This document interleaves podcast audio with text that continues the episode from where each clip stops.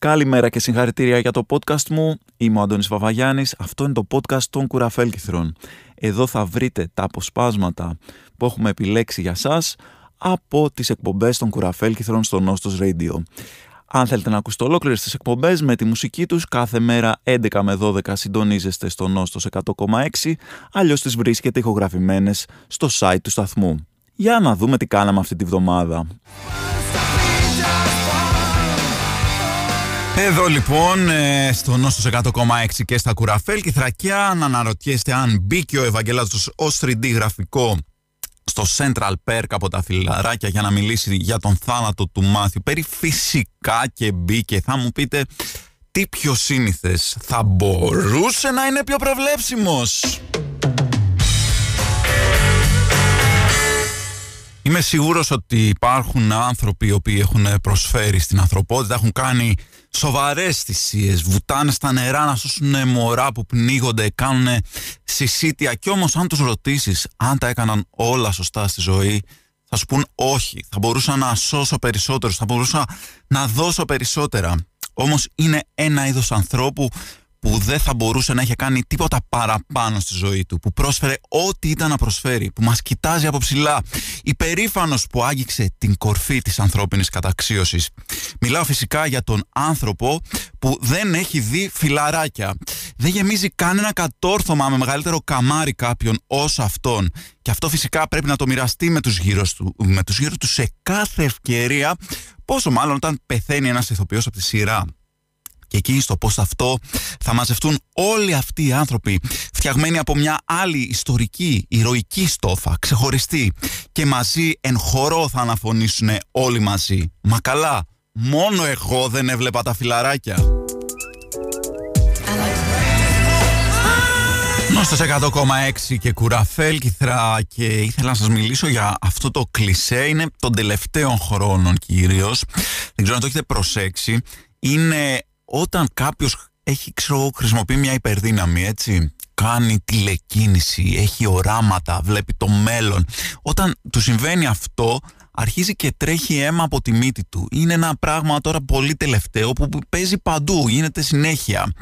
Ε, και εμείς εντωμεταξύ, θυμάμαι στον υπηαγωγείο, είχαμε ένα παιδάκι το Θανασάκι που όλα άνοιγε η μύτη του και εμείς νομίζαμε ότι ήταν απλά αρρωστιάρης και λέγανε οι γονείς, Α το σακαφιόρικο, Α το καημένο, κάθε τρεις και λίγο με τα χαρτομάντιλα και τα αίματα. Πού να ξέραμε ότι εκείνη τη στιγμή ε, ο Θανασάκης προσγείωνε κάποιο αεροπλάνο με βλάβη στην Κουάλα Λουμπούρ χρησιμοποιώντας τη δύναμη της τηλεκίνησης. Πού να ξέραμε ότι είχε υπερδυνάμεις έτσι και η δασκάλα εντάξει, πώς το λένε, αχάριστη τελείως. Το έλεγε, Έιλο, μου έχεις τελειώσει όλα τα κλινέξ. Τι κατάσταση ήταν αυτή. Εκείνη τη στιγμή το παιδί έσωσε ζωές. Αλλά πού να το καταλάβουμε εμείς, πού να το καταλάβουμε εμείς. Ευτυχώς υπάρχει το Hollywood να μας εξηγήσει γιατί συμβαίνουν αυτά τα φαινόμενα. Μπαίνω που λέτε σε ένα μαγαζί στη γειτονιά μου και του λέω Γεια σας, ξέρετε αγόρασα μόλις το διπλανό μαγαζί από εσάς ε, και το φτιάχνω. Ε, θα κάνω μια καταπληκτική επιχείρηση. Θα πουλάω φυσαρμόνικες και ασφάλειες αυτοκινήτου. Μου λέει, καλά, είσαι τρελός αγόρι μου, θα φαλυρίσεις. Του λέω, γιατί εσύ που επισκευάζεις τα κούνια και κόβεις κλειδιά, καλύτερος είσαι. Είχα πάει προχτές σε ένα κυργυραϊκό εστιατόριο και φεύγοντας τους λέω αυτό εδώ το κοκκινιστό κρέας μπορείτε να μου το τυλίξετε γιατί θέλω να το φάω στο σπίτι. Ο σώζον εαυτόν σοφρίτο. Εντάξει παιδιά, έτσι έτσι το ξεκινήσαμε σήμερα. Σε, το, ο πύχης είναι πάρα πολύ χαμηλά, πάρα πολύ χαμηλά και μόνο θα χαμηλώνει από εδώ και πέρα. Λοιπόν, λοιπόν, ξέρω, ξέρω γιατί έχετε συντονιστεί. Θέλετε να ακούσετε για το σημαντικό θέμα των ημερών, για το σημαντικό αυτό συνταρακτικό θα έλεγα νέο. Είναι η είδηση που κυριαρχεί στα μέσα και φυσικά μιλάω για την διαμάχη Light Ανδρέα Μικρούτσικου. Ζούμε τεράστιες στιγμές που ζούμε τέτοιες ε, καταπληκτικές διαμάχες. Όλο αυτό ξεκίνησε λοιπόν επειδή ο Light είπε σε μια εκπομπή που είναι κριτή σε talent show, λίγο ξύμορο αυτό, τέλος πάντων, είπε με λίγα λόγια ποιος είναι αυτός ο Τσιτσάνης, ποιος είναι αυτός ο Βαμβακάρης που μου λέτε δεν τους ακούει κανείς, πόσους followers έχει στο TikTok ο Μπαγιαντέρας και τέτοια ε, και ότι η ντερμπετέρισα δεν είναι καν λέξη γιατί δεν ξέρει τι σημαίνει και Θεός φυλάξει μη χρειαστεί να μάθει κάτι στη ζωή του μακριά από εμά. Λοιπόν και βγαίνει μετά ο Μικρούτσικος σε πρωινό πάνελ, τα πήρε στο κρανίο και τον αποκάλεσε χλέπα των εξαρχείων. Μια περιοχή που δεν νομίζω πως έχει πάει. Την έχει δει ο Λάιτ λιγότερες φορές και από τη λέξη Ντερμπεντέρη στη ζωή του. Η διαμάχη συνεχίστηκε και δεν ήταν διαμάχη light, αλλά ξεκάθαρα, ξεκάθαρα μια διαμάχη απόλυτο zero. Λοιπόν, και υπήρξε και συνέχεια, υπήρξε και συνέχεια και θα τη μάθετε εδώ αποκλειστικά στον Νόστος 100,6 και στα Κουραφέλκυθρα. Ο Άνδρας ο Μικρούτσικος εκμεταλλεύτηκε σου λέει δεν ξέρεις ε, ρεμπέτικες λέξεις τώρα θα δεις θα σκορπίσω το κομφούζιο στον Light πήγε και τον χτύπησε εκεί που πονάει. Του λέει Light είσαι κουτσαβάκης είσαι απάχης και θα σε μπεγλερίσω και άλλα τέτοια του είπε. Του προκάλεσε φοβερή δυσφορία. Του ξηγήθηκε αβέκ λεπτίκ. Και ο άλλος ο Γιαβουκλούς ούτε τανθίστηκε τι του έλεγε. Στη συνέχεια ο κύριος Μικρούτσικος αποκάλεσε τον Like Γκιουλέκα, καραπιπερίμ και του είπε ότι θα τον στείλει στο καραμπουρνάκι και ύστερα για κούτσουρα στο Δαλαμάγκα. Να κάνει εκεί τα κατσαμάκια του να δούμε τι θα καζαντήσει. Εμείς το μόνο που έχουμε να δηλώσουμε για όλη αυτή την ε, κατάσταση είναι ότι και η Αγγέλο Πατιμέντο φλόκο νταργελέ. Romulus and Remus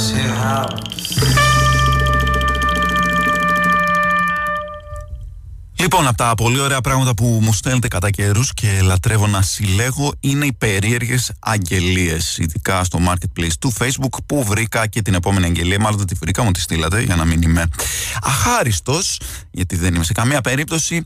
Ε, λέει λοιπόν αυτή η αγγελία, προσέξτε, λέει.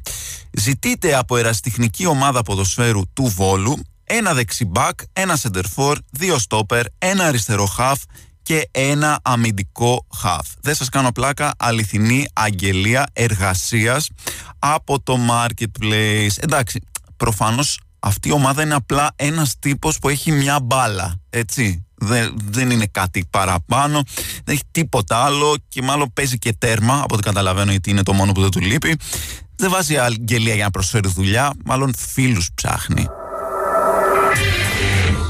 Νόστος 100,6 και κουραφέλκυθρα, άλλο υπέροχο πράγμα που μου στείλατε και σας παρακαλώ να συνεχίσετε να μου στέλνετε υπέροχα πράγματα, είναι ένα καινούριο είδος θεραπείας. Παιδιά, δεν ξέρω αν το έχετε ακούσει ή αν σας έχει βγει κάποια διαφήμιση ε, στο ίντερνετ σχετικά με αυτό. Ε, μου το στείλατε αρκετή. Είναι η μαδεροθεραπεία. Μαδεροθεραπεία, δεν ξέρω αν την έχετε ακουστά. Εγώ δεν την είχα. Ε, σε ζουλάνε λέει εκεί πέρα με κάτι μαδέρια, φοβερή θεραπεία, σου φεύγει η κυταρίτα, σου φεύγουν τα σφραγίσματα, ε, δεν ξέρω τι άλλο μπορεί να σου φεύγει, το καφάσι. Έτσι όπως το πρωτοδιάβασα εγώ, φαντάστηκα ότι μπαίνεις σε ένα μέρος, σε ένα ιατρείο και είναι εκεί πέρα κάτι φουσκωτή στην είσοδο που μόλις μπαίνεις σου κάνει ένα μαδέρι, μπαβ έτσι στο κεφάλι κατά κούτελα και είναι σε φάση, λέγε ρε θα θεραπευτείς. Ναι, ναι, θα θεραπευτώ, όχι άλλο. Σπακ, σου δίνουν άλλη μια στα πλευρά. Θεραπεύτηκα, σας λέω, είμαι μια χαρά, μια χαρά. Το καλύτερο είναι ότι το site ε, ονομάζεται Maderotherapy. Maderotherapy, ε, γιατί από τις αγγλικές λέξεις φυσικά προέρχεται αυτό, από τις αγγλικές λέξεις therapy και την άλλη αγγλική λέξη το Maderi. Ε, βλέπετε έτσι, βλέπετε αυτό που σας λέω, όλα από εμάς τα έχουν πάρει, έτσι, όλα από τους Έλληνες.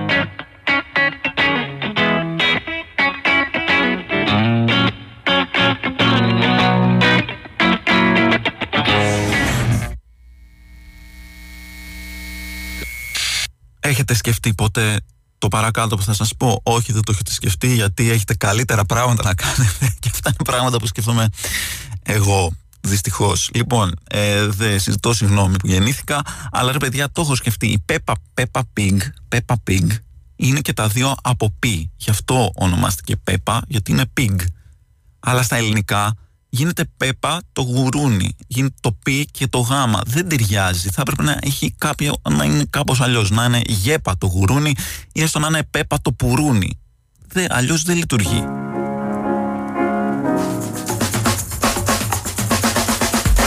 Νόστος 100,6 και κουραφέλκυθρα και αν ε, θέλετε να πούμε για κάποιο άλλο βιβλίο ελληνικό και όχι την Πέπα του Γουρούνι μπορώ να σας πω ότι είχε κυκλοφορήσει ένα καταπληκτικό βιβλίο στην προ, μόλις ξεκίνησε η πανδημία, δεν έχει προλάβει να περάσει μήνας, το οποίο λεγόταν ο κορονοϊούλης και το ταξίδι του. Παιδιά δεν σας κάνω πλάκα, ο κορονοϊούλης και το ταξίδι του δεν είχε, δηλαδή δεν περίμεναν λίγο καιρό να, να δούνε πού θα πάει το πράγμα. Βιάστηκαν λίγο να πιάσουν εκεί πέρα τον παλμό ε, τι ζήταγε ο κόσμος εκείνη την εποχή και το είχαν βγάλει. Μιλάμε για καταπληκτική επιτυχία. Δεν το έχω διαβάσει.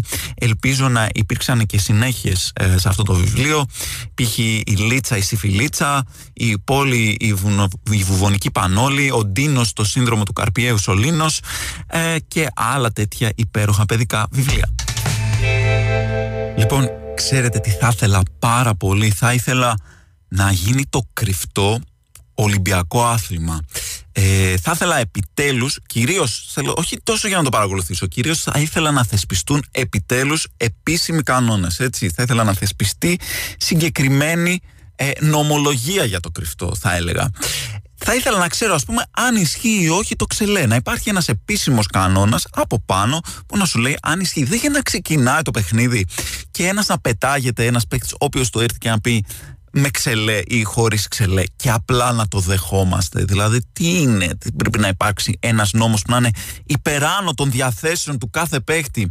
Δηλαδή πάρουμε ας πούμε το ποδόσφαιρο, υπάρχει FIFA, βγαίνει και σου λέει το πέναλτι είναι αυτό. Πρέπει να γίνει αυτό και αυτό για να υπάρχει πέναλτι. Δεν βγαίνει ο Μέση στον τελικό του, του, του Champions League, στον τελικό του Mundial και πέντε λεπτά αφού έχει αρχίσει το παιχνίδι λέει παιδιά στα τρία κόρνερ πέναλτι και ισχύει. Δεν γίνεται. Υπάρχουν κανόνες παιδιά, υπάρχουν κανόνες στη ζωή και γι' αυτό πρέπει να υπάρχουν κανόνες και στο κρυφτό άρα να θεσπιστεί άμεσα μια ομοσπονδία που θα τους θεσπίσει. Νόστος 100,6 και κουραφέλ και εδώ σε αυτή την εκπομπή μιλάμε για τα σημαντικά θέματα που απασχολούν, απασχολούν καθημερινά ε, τον κόσμο, τον κοσμάκι, τον απλό που ακούει την εκπομπή μας. Και αυτό φυσικά ένα από αυτά είναι ότι δεν υπάρχουν επίσημα γραμμένοι κανόνες για το κρυφτό, να υπάρχει επίσημη νομολογία με επίσημη γλώσσα, να λέει ρε παιδί μου Όποιος παίκτης βρίσκεται όπισθεν εξ αριστερών ή εκ δεξιών του παίκτου που τα φυλάει, εντός ακτίνας ενός μέτρου αυτομάτως θεωρείται φτύσας. Αυστηρές ποινές έως και τρεις αγωνιστικές ενδέχεται να επιβληθούν σε παίκτη που κάνει περιφτεράκι, ματάκι ή είναι γενικά ζαβολιάρης ή και ψεματιάρης. Επίσημο άσμα απόφασης του φυλάγματος είναι το αμπεμπαμπλόμ μόνο ως τη στροφή που αναφέρεται ο ότι κάποιος θα επισκεφτεί την Βόρεια Αμερική.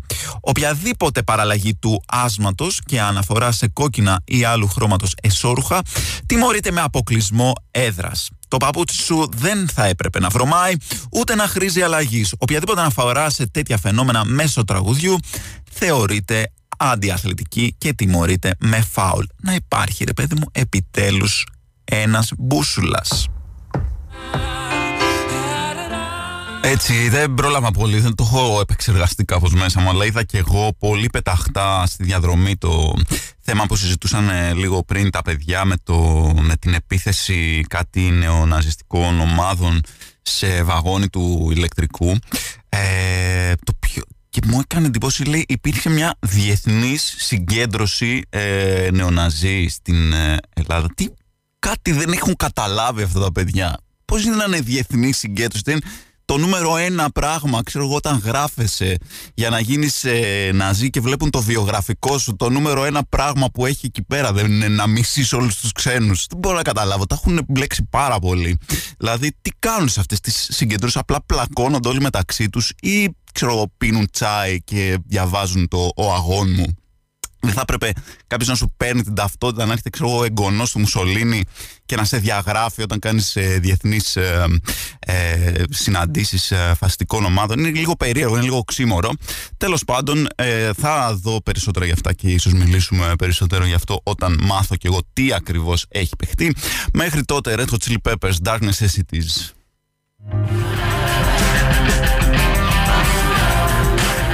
Εντάξει, παιδιά, κοροϊδεύουμε τον Light που μπορεί να μην έχει κάποιες γνώσεις πάνω στο ρεμπέτικο, αλλά και εμείς κάποια πολύ βασικά πράγματα μπορεί να τα αγνοούμε. Πόσοι από εμάς, ας πούμε, γνωρίζουμε τον σπουδαίο ε, ρεμπέτη βιολιστή τον Ροβιόλη, πόσοι γνωρίζουμε την καταπληκτική τραγουδίστρια την, ε, με τον Ντέφι, την Μαρίνα, που λέει και το τραγούδι με βιολί σαν του Ροβιόλη θα χορέψουν οι διαβόλοι και η Μαρίνα με τον Ντέφι θα γελά και θα σου γνέφει. Υπεροχικάν στο Vitamin C από αυτό το δίσκο που δεν μπορώ να χωνέψω ότι έχει στο εξώφυλλό του μια κονσέρβα με μπάμιες, δηλαδή λίγο, λίγο marketing. Τέλος πάντων, λοιπόν, άλλο πρόβλημα μεγάλο marketing τώρα που το είπα αυτό, είναι έχετε πάει ποτέ σε γιατρό, να πάτε σε ένα γιατρό και έχουν μια ταμπέλα απ' έξω η οποία λέει ο τάδε γιατρός, γιατρός, γιατρόπουλος, ε, δόκτωρ και από κάτω γράφει νόμιμο ιατρείο με μεγάλα γράμματα. Αυτό δεν σας ανησυχεί πάρα πολύ όταν το γράφει, γιατί χρειάζεται να το πει. Ποιος τον έχει αμφισβητήσει. Ε, είναι πάρα πολύ ύποπτη συμπεριφορά. Δηλαδή, δεν πας στο σούπερ μάρκετ να γράφει νόμιμο σούπερ μάρκετ. Λες, μπαίνεις μέσα, λες τώρα θα βγω, θα τα έχω όλα μέσα μου, θα μου κάνουν κάποιες, ίσως κάποια πειράματα πάνω μου. Δεν ξέρω. Μέχρι τώρα πάντως δεν έχει τύχει. Παρ' όλα αυτά, κάθε φορά που το βλέπω έτσι λίγο, πώς το λένε, σκιάζομαι, σκιάζομαι, παιδιά. Βρήκα την κατάλληλη λέξη. Αυτός τώρα είναι ο Robert Plant μαζί με την Alison Krauss και το Can't Let Go.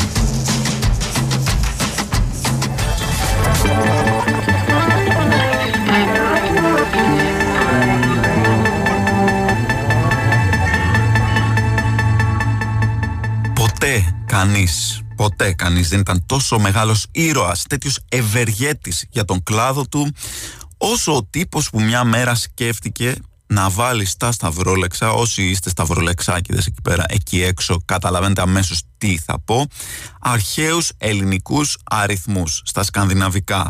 Το έχετε δει, άμα πάτε να κλείσετε ένα σκανδιναβικό σταυρόλεξο και του έχει βγει το άλλο ρε παιδί μου ψι κάπα δέλτα κάπου. Έχει βάλει τις λέξεις, κάπου θα σου βγουν κάποια άσχετα γράμματα. Ήρθε λοιπόν αυτός ο άνθρωπος, αυτός ο ήρωας και τι είπε; Παιδιά, σωθήκαμε. Θα σου πω εγώ τι θα κάνουμε εδώ πέρα. Το ΔΕΛΤΑ θα πούμε ότι είναι το 724 στα αρχαία ελληνικά. Χαμός. Μπορούμε να βάλουμε οποιαδήποτε τρία άσχετα γράμματα στη σειρά και να μην σκεφτούμε τίποτα που να τα συνδέει. Μπορούμε να φτιάξουμε με αυτά αρχαίους ελληνικούς αριθμούς και είμαστε έτοιμοι. Δηλαδή, ο τύπος αυτός έσωσε τη βιομηχανία του σκανδιναβικού σταυρολέξου. Φαντάζομαι, αν πας στη Σουηδία, στη Νορβηγία, στη Δανία, στη Φιλανδία, θα είναι γεμάτο παντού με αγάλματα αυτού του τύπου.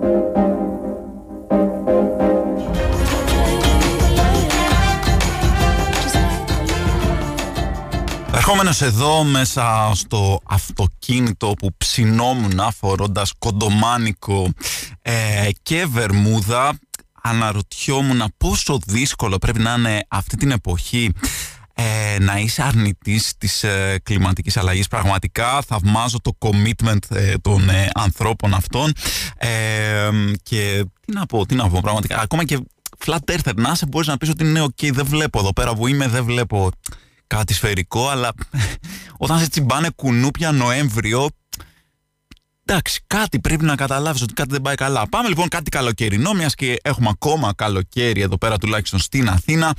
Η Sci-Fi River, διακοπές στην Αθήνα.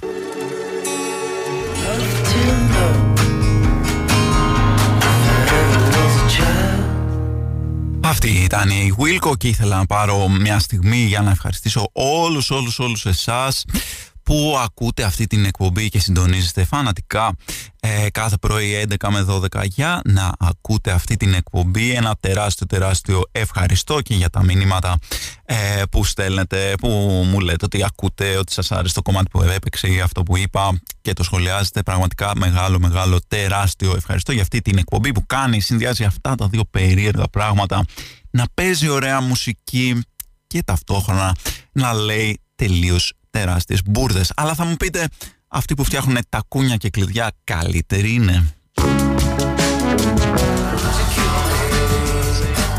Λοιπόν, έχουν εξεπηδήσει διάφορα και τόσο στα ελληνικά όσο και στα αγγλικά ε, βιντεάκια TikTok τα οποία είναι ίσως το λιγότερο αστείο πράγμα που υπάρχει. Βασικά είναι το. Βασικά θα έλεγα ότι είναι το αστείο που χρειάζεται τη λιγότερη προσπάθεια ε, για να γραφτεί. Είναι αυτά τα βιντεάκια που λένε τι κάνουν τα ζώδια σε διάφορες συνθήκες. Και στην ουσία ε, κάθε φορά κατά στα βιντεάκια γίνεται ακριβώς το ίδιο. Δηλαδή, ρε παιδί μου, λέμε τώρα, Α, ξέρω εγώ, τα ζώδια στο διάστημα, τι θα κάνουνε; Ταύρος, ας βγάλω να φάω ένα τόστ στο διάστημα. Μ, τα ζώδια στην κολονοσκόπηση, τι να κάνουνε. Ταύρος, ε, γιατρέ, θα μπορούσα να φάω ένα τόστ ενώ μου κάνεις κολονοσκόπηση. Τα ζώδια στην άλωση της Κωνσταντινούπολης. Ταύρος, θα κλείσω αυτή την κερκόπορτα αφού πρώτα φάω ένα τόστ. Καταπληκτική έμπνευση, καταπληκτική έμπνευση, παιδιά. Έχεις ε, υλικό για να βγάζεις χρόνια το ίδιο βιντεάκι, πραγματικά. Ε, πάρτε τώρα μια κομματάρα όσο θα τρώω το τόστ Νόστος 100,6 και κουραφέλκυθρα και ήθελα να μιλήσουμε σήμερα λίγο για το ηλεκτρονικό τσιγάρο, το, το οποίο υποτίθεται είναι για να κόψουν αυτοί που καπνίζουν το κάπνισμα αλλά μάλλον είναι περισσότερο να πείσουν αυτούς που δεν καπνίζουν ε, να αρχίσουν να καπνίζουν. Γιατί εμένα ας πούμε εγώ που δεν καπνίζω και δεν μου αρέσει καθόλου η μυρωδία του καπνού όταν σκάει ο άλλος με αυτά τα vaporizer που είναι σαν γεμίζει ατμούς στο δωμάτιο και μυρίζει καραμέλα και ψημένο ψωμί και όνειρο ε, και γεμίζει με άτμους και νομίζω ότι θα βγει πάολα μέσα από τους ατμούς να αρχίσει να τραγουδάει. Ε, και ξαφνικά αντί το δωμάτιο λοιπόν να μυρίζει βρεγμένο τασάκι ε, μυρίζει σοκολάτα και γκότζιμπέρι είναι ρε παιδί μου σαν να, σαν να είναι καλή ιδέα να αρχίσεις το κάπνισμα ξαφνικά. Οπότε μάλλον δεν τον έχουν πετύχει το σκοπό τους ή μάλλον έχουμε παρεξηγήσει εμείς το σκοπό τους.